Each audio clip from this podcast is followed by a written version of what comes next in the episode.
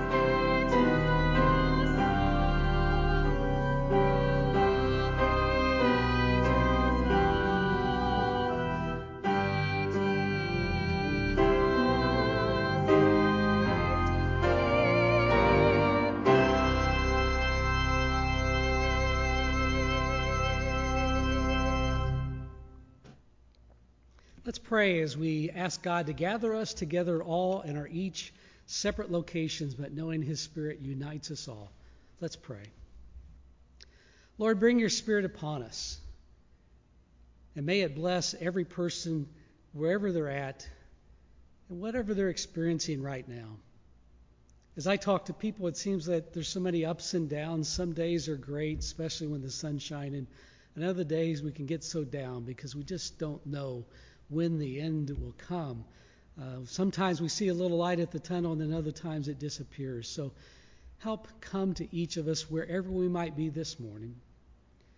Help us to also be open as we try to receive some, some new concepts, some new ideas that might help us understand how you work in our world and provide some language that might help us share uh, answers to people who have questions and people who are skeptical, people who are worried, to let them know that you are still in control, that you still are with us, and that even though terrible things sometimes do happen in this world, which this pandemic certainly is, may we know that you are still there somehow, ultimately bringing this world to your ultimate purposes.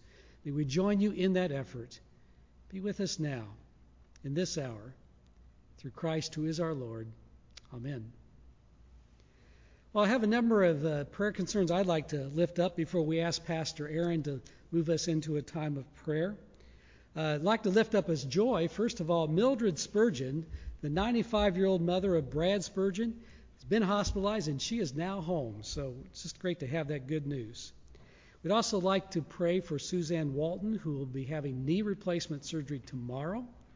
And then pray for a colleague of Deb Smith's, Tom Burrows. He's in the hospital and uh, gravely ill right now. Please keep him in your prayers. Let's also pray for our government leaders who are making difficult decisions for the safety of those in their state. We pray for the people who are on the front lines, people in those essential businesses, those who are putting themselves into contact all the time. Help keep them safe. Help us to respect them by doing what we can to uh, practice safe social distancing and, and wear those masks. And we pray for all those who are working on treatments and testing and vaccines. We know ultimately it's going to take those kind of answers to move us back into a more normal time in our world. And we pray for the racial tensions in our country. May we be mindful of the, racism that still lies underneath the surface in our society. May, be, may we be aware of that. May we call it out. May we pray for discernment and wisdom on how to uh, move past and deal with these root causes of racial divisions. And let's pray for our political divisions we're experiencing. Let's not let them get in the way of good health decisions. Saw a study uh, this morning that uh, if we can just get the public, 80% of the public, to be wearing masks and practice safe social distancing, that can be as effective as a strict shutdown. So that is the way. Being concerned for one another is how we'll get this economy up and moving again until there is a vaccine. So please keep all these prayer concerns in your hearts and minds, as well as the ones that are in your heart today. Let's join together in the call to prayer. Lord of mercy, there were times this week when we felt alone wondering where you were. We reached out to you, but we did not hear you respond. In this time of unsettling isolation, help us look around and find the many ways you are present with us. Help us to be still and know your comfort, and grant us a spirit of patience so we may hear your voice. Strengthen us for the work of love and hope that you have placed before us. For we ask this in the name of the risen Christ. Amen. Now may this prayer hand move you into this time of prayer.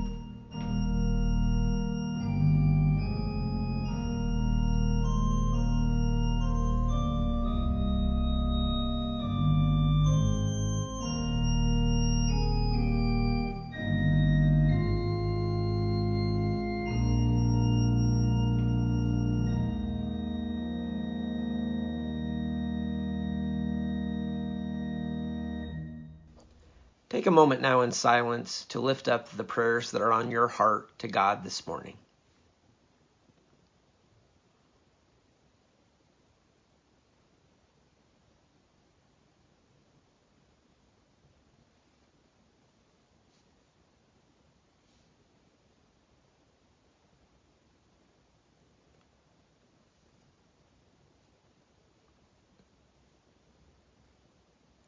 Loving God, as these days of isolation continue to move by us, even though we often forget which day of the week it is, encourage us with your Holy Spirit so that we can remain diligent in our efforts to preserve life in our communities. Our hair may be longer or grayer than we prefer. Our hands may be chapped and cracked. Our patience may be frayed. Our math teaching abilities may be stretched, and our finances may be tight, but we are in this together. Keep us from anything or anyone that would divide us or insinuates that essential workers are synonymous with expendable workers, or that the elderly should be sacrificed for the young. Help us remember, O Lord, that all life is precious in your sight. Help us demand protection for vulnerable populations, for frontline workers, for prisoners, for small business owners, and for black neighbors who are 2.4 times more likely to be infected with COVID 19 than are our white neighbors. Keep us from the myth that youth or affluence will protect us. Guide our local, state, and national leaders to make prudent decisions about the pace of reopening. Let them be guided by medical science and not political pressure. Let us not forget if the virus spikes again, we start over at the beginning, not somewhere in the middle. So, as tiresome as it has become, continue to wash your hands, wear face masks, stay six feet apart, and resist the temptation to engage in risky behaviors.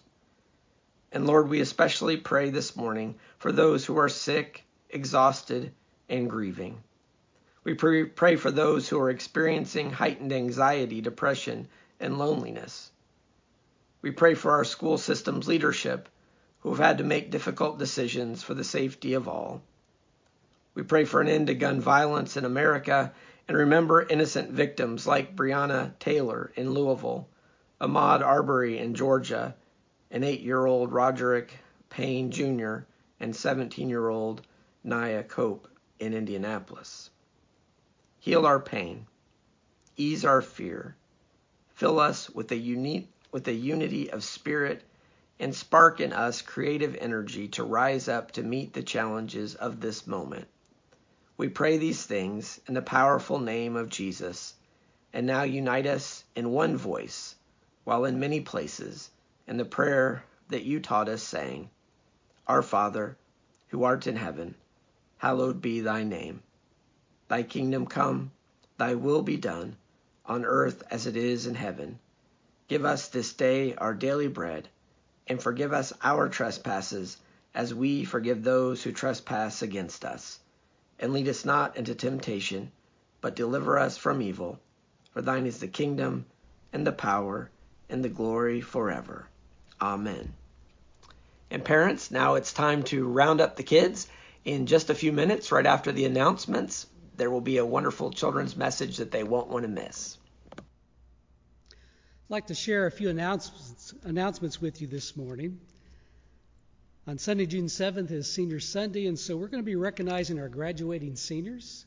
And so if you would get into Tom Shriver McGreevy at tshriver at noblesvillefirst.com, pictures of your senior, whether they're high school, college, or even graduate school. We'd like to recognize them, share what college they graduated from, high school they graduated from, um, and where th- what they plan to do after uh, their graduation. Also, we want to lift up the blood drive. We now have this set up, and it's all planned well in our celebration hall on Monday, June 8th, from 3 to 6:45. They have a very safe social distancing plan. There'll be fewer appointments coming through, but you must have appointment to give. You can't just show up at the door. So please go to our website. There's a link to where you make your appointment. We look forward to making a difference as they're desperate for blood in this time. On Sunday, June 13th, 1 to 2:30, we'll hold a drive-through reception for Pastor Aaron Hobbs, Michelle, and Emma. Be held at door number one. Go underneath the portico, and uh, you'll be able to say hi from your cars, and they'll be seated by the doors, so they'll be safely away from you. Uh, also, please remember them with a love gift. You can send those to the church in a card, and you can make that out to the church or to Aaron either way. Just make sure you identify the uh, check as going to the Hobbs Family Love Gift. You can also go to our website where we have our giving options. You can give online, do the pull down menu, and you'll find Hobbs Family Love Gift there as well. And don't forget the chance to dive in a little more after this. We're working on getting the new Zoom invite up on the website. So by the end of this service, uh, hopefully it'll be there. And you better just click that and join us for a great conversation with Dr. Adolf Hansen as we talk about God's activity in our world. And finally, I want to lift up the family ministry team wanted me to uh, make sure we announce that we've officially canceled Vacation Bible School for this summer. It's just too difficult to ensure the safety of our children.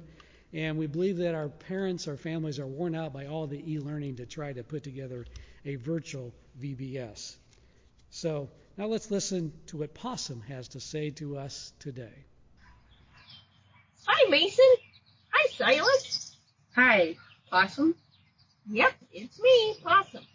I'm wearing a mask so that I don't spread germs to other people. Mom said I had to wear a mask if I was going to be around others. Now I feel ridiculous. Hey, guys, what you doing? Silas and I are studying this verse from John. Sometimes Jesus said to his disciples, John 15, 4 says, Abide in me as I abide in you. Just as the branch cannot bear fruit by itself unless it abides in the vine. Neither can you unless you abide in me. Oh, that's easy. Abide means to live, right, Mason? Well, Possum, that that's part of it. Think of it this way. Jesus told us that we should love God and love others and, and take care of them. Right? So when we are kind and caring towards others, we show them love. I think that's kind of like living in God. Oh, how do you think God lives in me? Well, Possum, I think God gives us the courage to be kind and care for each other, animals, and for all of creation. God helps us to love and help others. So God is looking out for me when you decide to wear a mask. And that helps to keep me from catching your germs.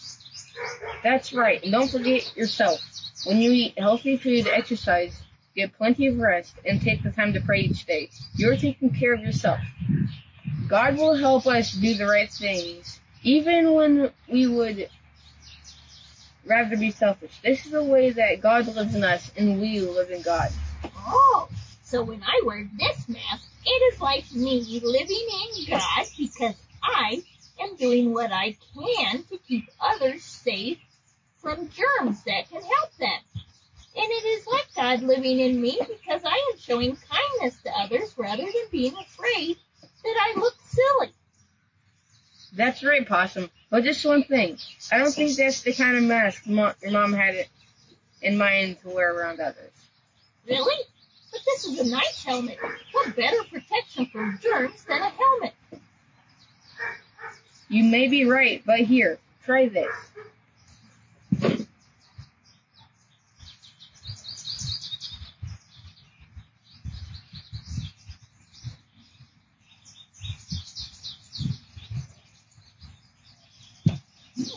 Oh, you're right, Mason. This is much better. Hey, Possum, who has two thumbs and wears the mask? Oh, I don't know, Mason. Who? This guy's. For our stewardship moment this morning, we'd like to lift up our wonderful Sunshine Friends Special Needs Ministry. Sunshine Friends has adapted to these unique times, and over 20 people joined us for our Zoom talent show and fellowship time last Monday evening. Make plans to join us next month on June the 8th at 6:30 p.m. Teter Organic Farm has also begun to make donations of fresh produce to local food pantries and feeding programs. 306 servings have been donated so far this season. Special thanks also to our Teter volunteers who are in the process of clearing invasive plants and trimming trees in our CRP conservation uh, area. Your faithful giving allows us to engage in a variety of important ministries in our community. Thank you. As we come to this time of offering, we remind you that you can give through the Noblesville First uh, app at noblesvillefirst.com or by sending a check in the mail to the church office. Let's now ask for God's blessing upon our tithes and our offerings. God of power and mercy, you have not deserted us. We have been challenged, and yet we know we have never been far from your redeeming love. We celebrate your relentless caring, not only with the gifts we offer, but with our voices and testimony. We want the world to see what it means to live in the light of your love and mercy. Help us to guide our lives in your way and bless our tithes and offerings to your life giving work. In the name of Jesus Christ, our rock and our Redeemer. Amen.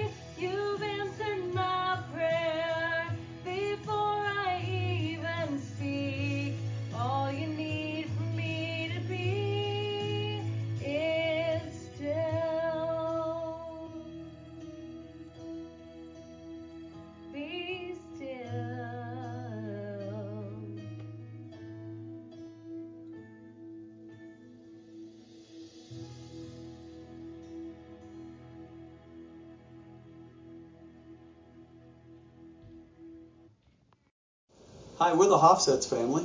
And today's reading is from John chapter 9, verses 1 through 7. As Jesus walked along, he saw a man who was blind from birth. Jesus' disciples asked, Rabbi, who sinned so that he was born blind, this man or his parents? Jesus answered, Neither he nor his parents. This happened so that God's mighty works might be displayed in him. While it's daytime, we must do the works of him who sent me. Night is coming when no one can work. While I am in the world, I am the light of the world. After he said this, he spit on the ground, made mud with the saliva, and smeared the mud on the man's eyes. Jesus said to him, Go, wash in the pool of Siloam. This word means sent. So the man went away and washed. When he returned, he could see. Please be sure to make use of your faith first that's on our church website. You'll find it under the worship link. There are scriptures that you can continue this discussion here and reflection. And also, there's discussion questions that can be used for your own personal reflection or also in a growth group or a small group. Well, we're in the midst of a pandemic. It's a once in a lifetime event. Even that word pandemic sounds ominous, doesn't it? I'm not even sure I used that word before the last few months, and I've learned a lot about them. I'd never even heard of the 1918 pandemic that was known as the Spanish flu, which was misnamed, by the way, as we think it probably came out of the United States. That pandemic impacted one out of every three persons on this earth became infected in some way. It killed somewhere between 20 and 50 million people globally and 675,000 Americans. This is a generation altering event, even more than the 9 11 tragedy that killed 3,000 Americans in one day. In just a little over three months, over 89,000 Americans have died because of this virus. And with something of this magnitude, it produces so much suffering that people begin to ask big questions. Questions like, where is God in all this? And that's what we hope to accomplish in the next three weeks is to deal with at least some of these big questions, to try to find some answers. We, we won't promise you definitive answers, but we'll dive into the Bible and find some things that are helpful there that'll provide some theological thinking that I think might offer some language to help you think about this and also talk about it with your friends, especially those people that might be skeptical about God or people sometimes who misrepresent God by making claims about what God is doing right now. I want to invite you to take the time to read the rest of the ninth chapter of John. We just heard the first seven verses. That'll be enough for what we talk about today, but I want you to dive into that story a little more because you'll find that it continues on as it shares what happens to this man who was born blind but who now can see. And it's almost comical as the story is told. Some neighbors, knowing that that healing needs to be confirmed, take him to some Pharisees and they question him and challenge him over and over. You see, the problem is this healing took place on the Sabbath. And according to the Torah law, you were not supposed to heal someone to use medical practices unless it was a life threatening situation. And this, of course, was not, since the man was born blind. It could have waited another day, according to Torah law. In addition, Jesus violated the Sabbath law twice because he worked by kneading together mud in order to perform that healing. And so there's some back and forth that goes on. It's a complex story where the writer of John is trying to contrast spiritual blindness with physical blindness. And because of their simplistic thinking, this man who was born blind has been considered a sinner for many years because God would never let someone suffer for that length of time unless he or somebody had done something wrong. That thinking by the Pharisees as well as by the disciples was based on a literal understanding of Exodus 20, verse 5, which states, do not bow down to them or worship them, because I, the Lord your God, am a passionate God. I punish children for their parents' sins, even to the third and fourth generations of those who hate me. The disciples held that belief that was still prevalent in Jesus' day that God smiles and rewards those who are righteous, in illness and tragedy are the result of someone who has sinned. And so the disciples have raised this theological dilemma with Jesus. They want to know who sinned, this man or his parents. It was a legitimate question because there were some rabbis that taught that a child could actually sin within the womb to explain these kind of situations. If they weren't such literalists, they would have remembered that the book of Job was placed into the Hebrew scriptures to balance out this inadequate theology. Jesus' answer to that question was neither. It wasn't this man or his parents who sinned, and he doesn't really give an answer.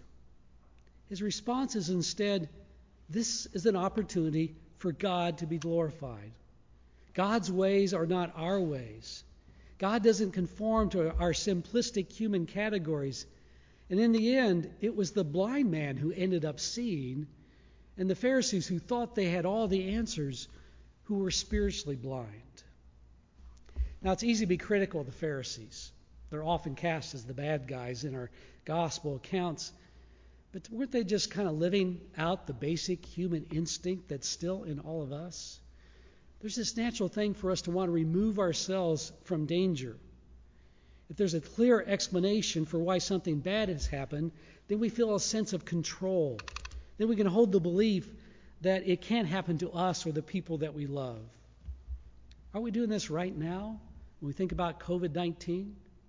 When we hear about somebody we know that who's contracted this disease, our first thought is, what was their age?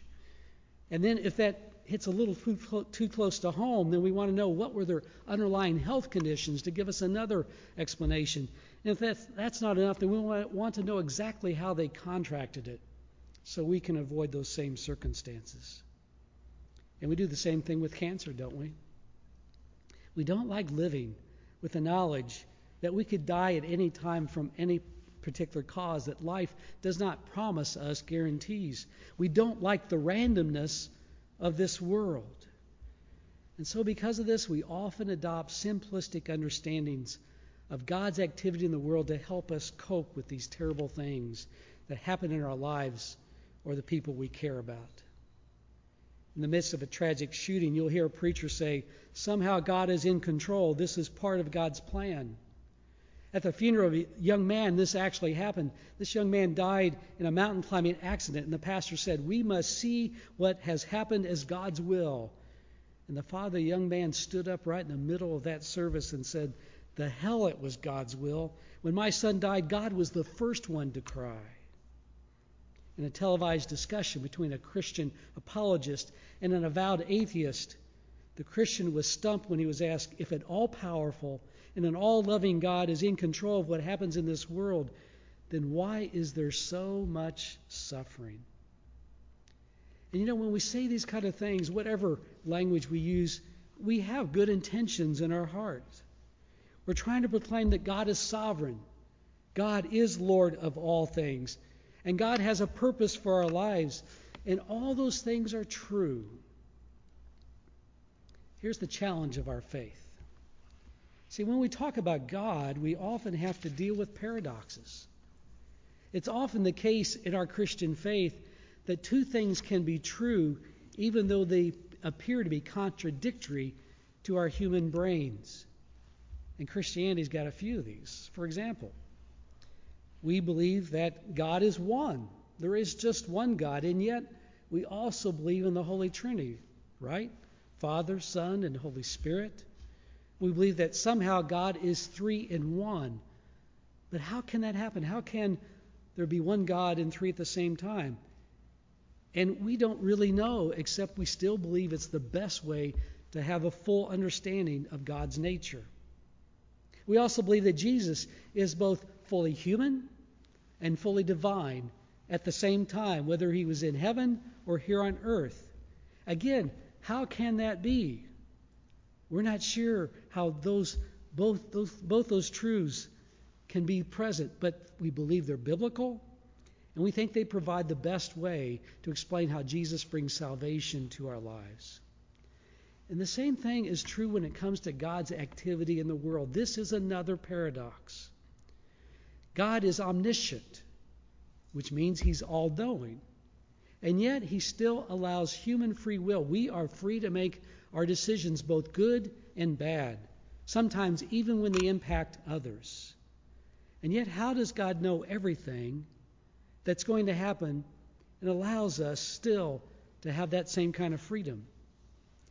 The answer is we don't know. But we know that God does in some mysterious way. God is all powerful and God is all loving, and yet terrible things still happen. Sometimes they're natural disasters, sometimes they are poor human decisions. If God is looking after us, then how do these bad things happen? Why is it that drunk drivers can cross a center line and kill an innocent family? Why do gangs get into a gunfight and a stray bullet goes through the house and hits a child who should be secure in her own home? Why do people contract diseases at way too young an age?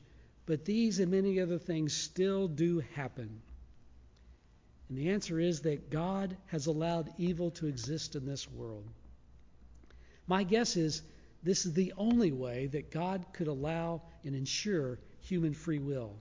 Otherwise, we're puppets or robots who are not really free to make choices, and that would probably be even worse. Now, I know it doesn't provide the certainty we would like, but it is the way of Jesus. When the disciples asked who sinned, this man or his parents, Jesus' answer was neither. Jesus is saying, forget about trying to find blame in an attempt to make yourselves feel better. You're asking the wrong question. Instead, focus on God's purposes here. Focus on God's opportunities here. Our response when tragedy comes should not be to blame, but to trust in the God who is with us. To trust the God that has the power to use whatever this is for a greater purpose. To trust that somehow God will have ultimate victory over all evil and all suffering on this earth. And our response should be to try to join God in those efforts once we've found his comfort for the pain that we certainly experience. In a little while, we're going to hold a Q&A with Dr. Adolf Hansen. He was the former professor at the University, what is now the University of Indianapolis. He was senior scholar and administrator at Garrett Evangelical Theological Seminary in Evanston, Illinois, which is on the campus of Northwestern University. And he's currently theologian in residence at St. Luke's United Methodist Church. Dr. Hansen was a former professor of mine and a former mentor of our incoming associate pastor, uh, Reverend Jill Moffat. And he gave us permission to post the second chapter from his book, Three Simple Truths. I encourage you to read it this week. I think you'll find it goes in more detail and probably does a much better job than my feeble effort this morning to explain God's activity in this world. But he ends this chapter with a story that I'd like to share with you today. It's about a man named Chuck. He's 44 years old. He's the father of two sons. Life is wonderful for Chuck and his wife Betsy.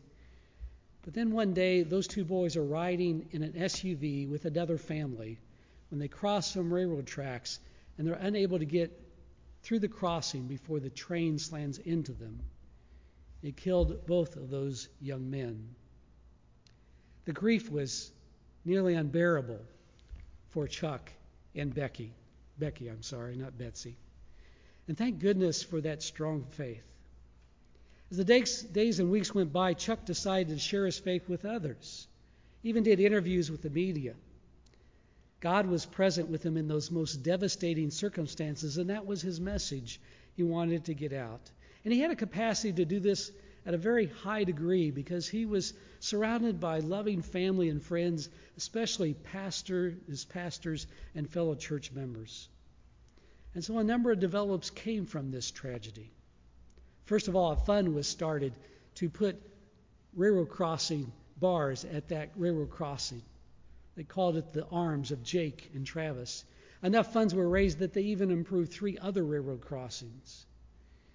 In addition, the Finley Award for Excellence was started as a scholarship that's awarded each year to students that represent the same qualities that these two young men had.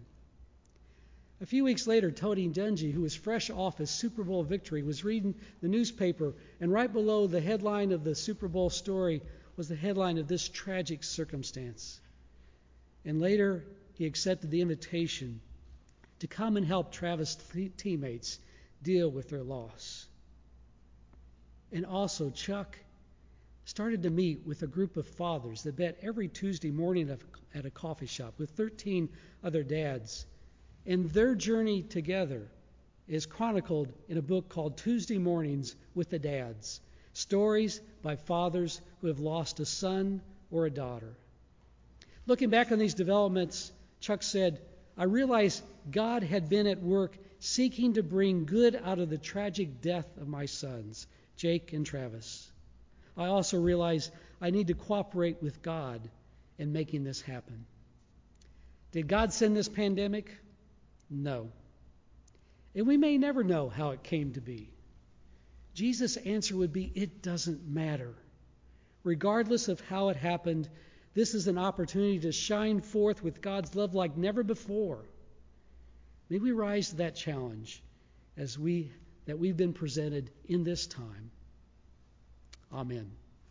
Now let's listen to the scripture from Psalm 13 as we prepare for Matt's message this morning.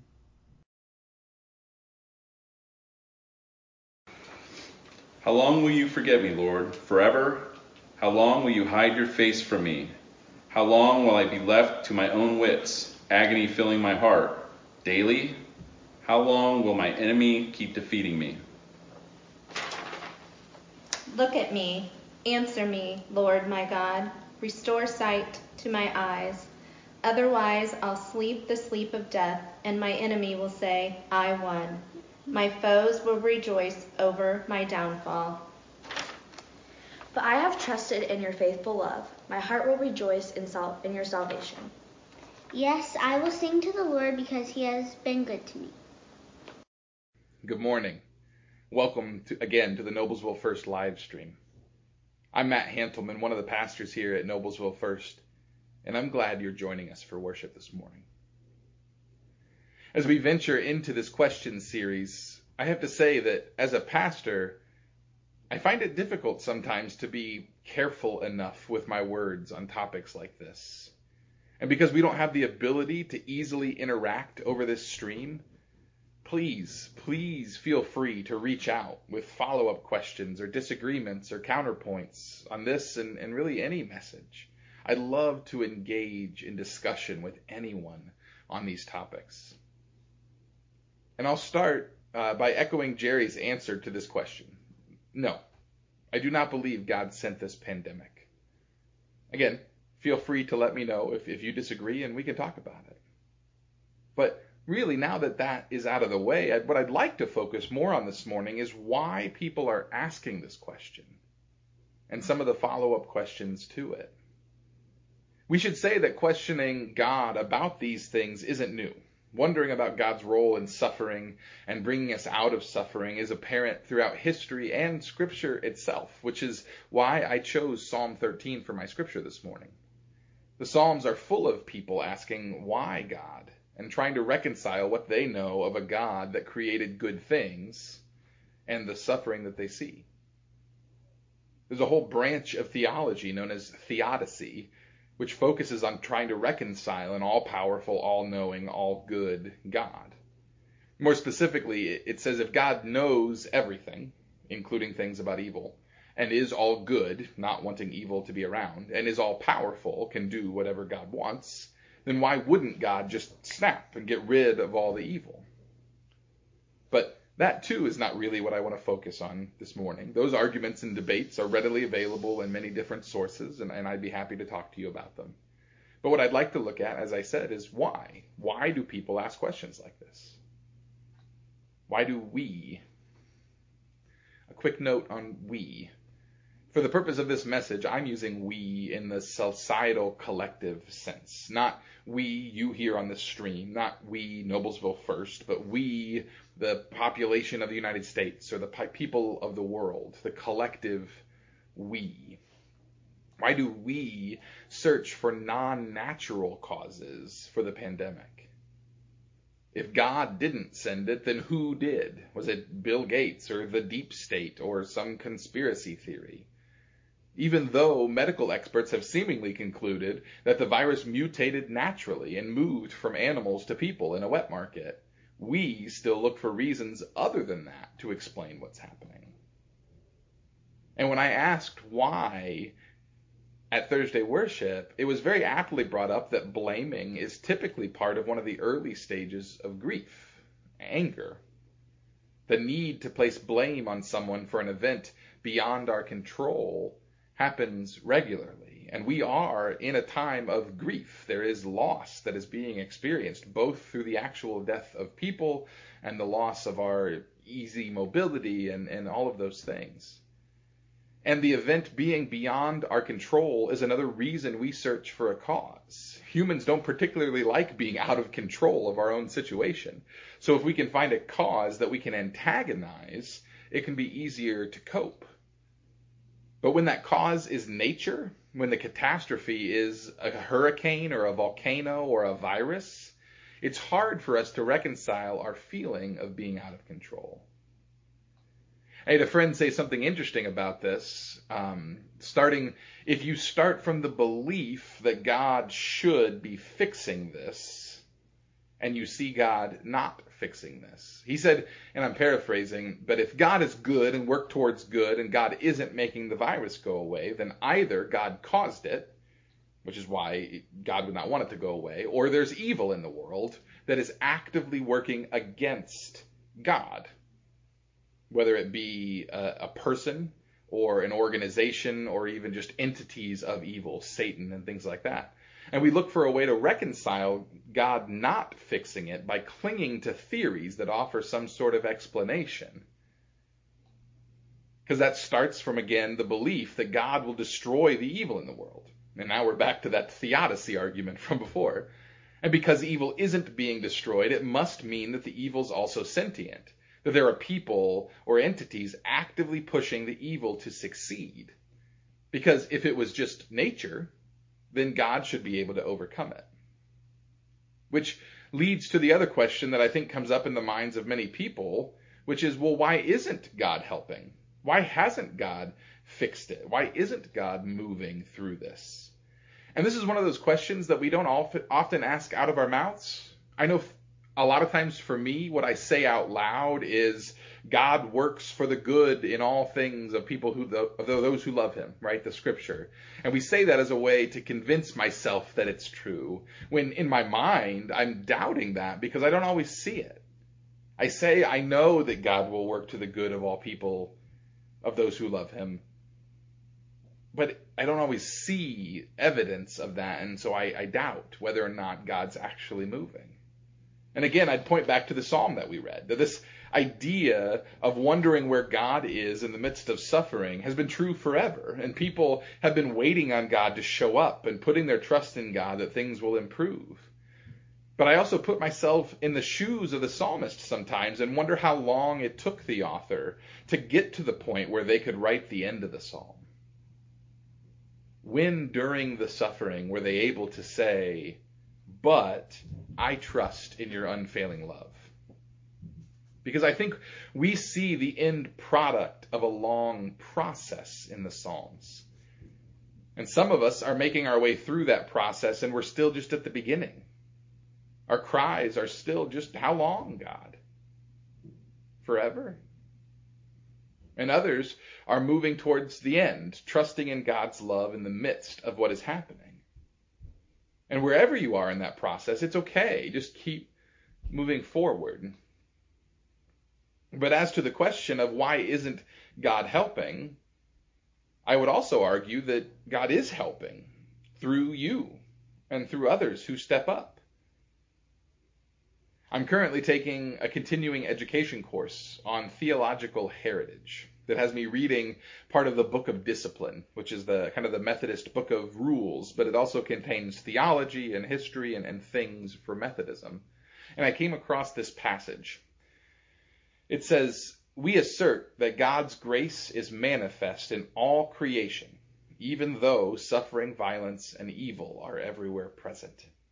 The goodness of creation is fulfilled in human beings, who are called to covenant partnership with God God has endowed us with dignity and freedom and has summoned us to responsibility for our lives and the life of the world.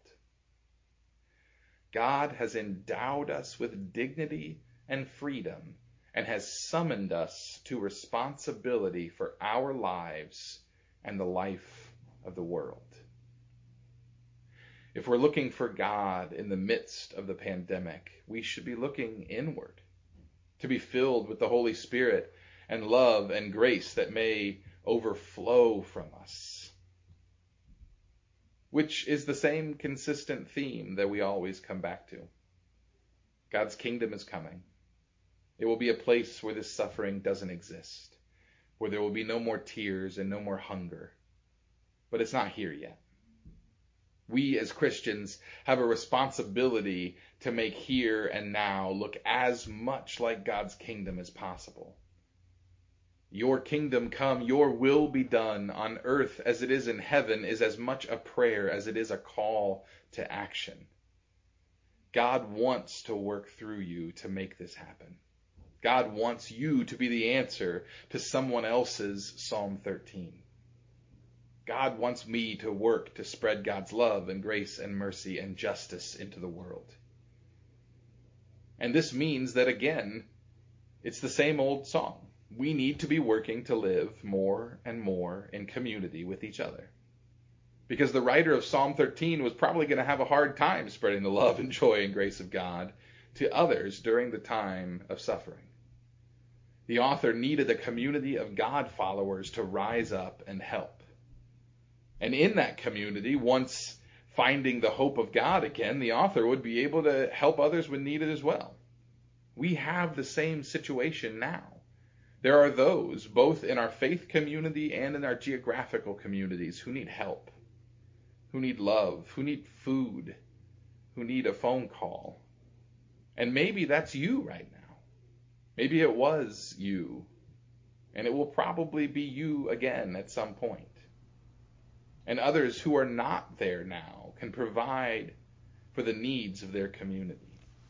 That's how God works during the pandemic. Through people who answer the call to bring the kingdom of God here, now. Amen. Let's uh, now pause for our benediction, and then we'll have the choral benediction and followed by Cindy Romano's live postlude. Yes, we live in a world full of uncertainty. Most of us will experience tragedy somewhere along the way, but our faith provides the knowledge that God is ultimately in control. and That hope will get us through this day and the strange time we now live in. Amen. Go in the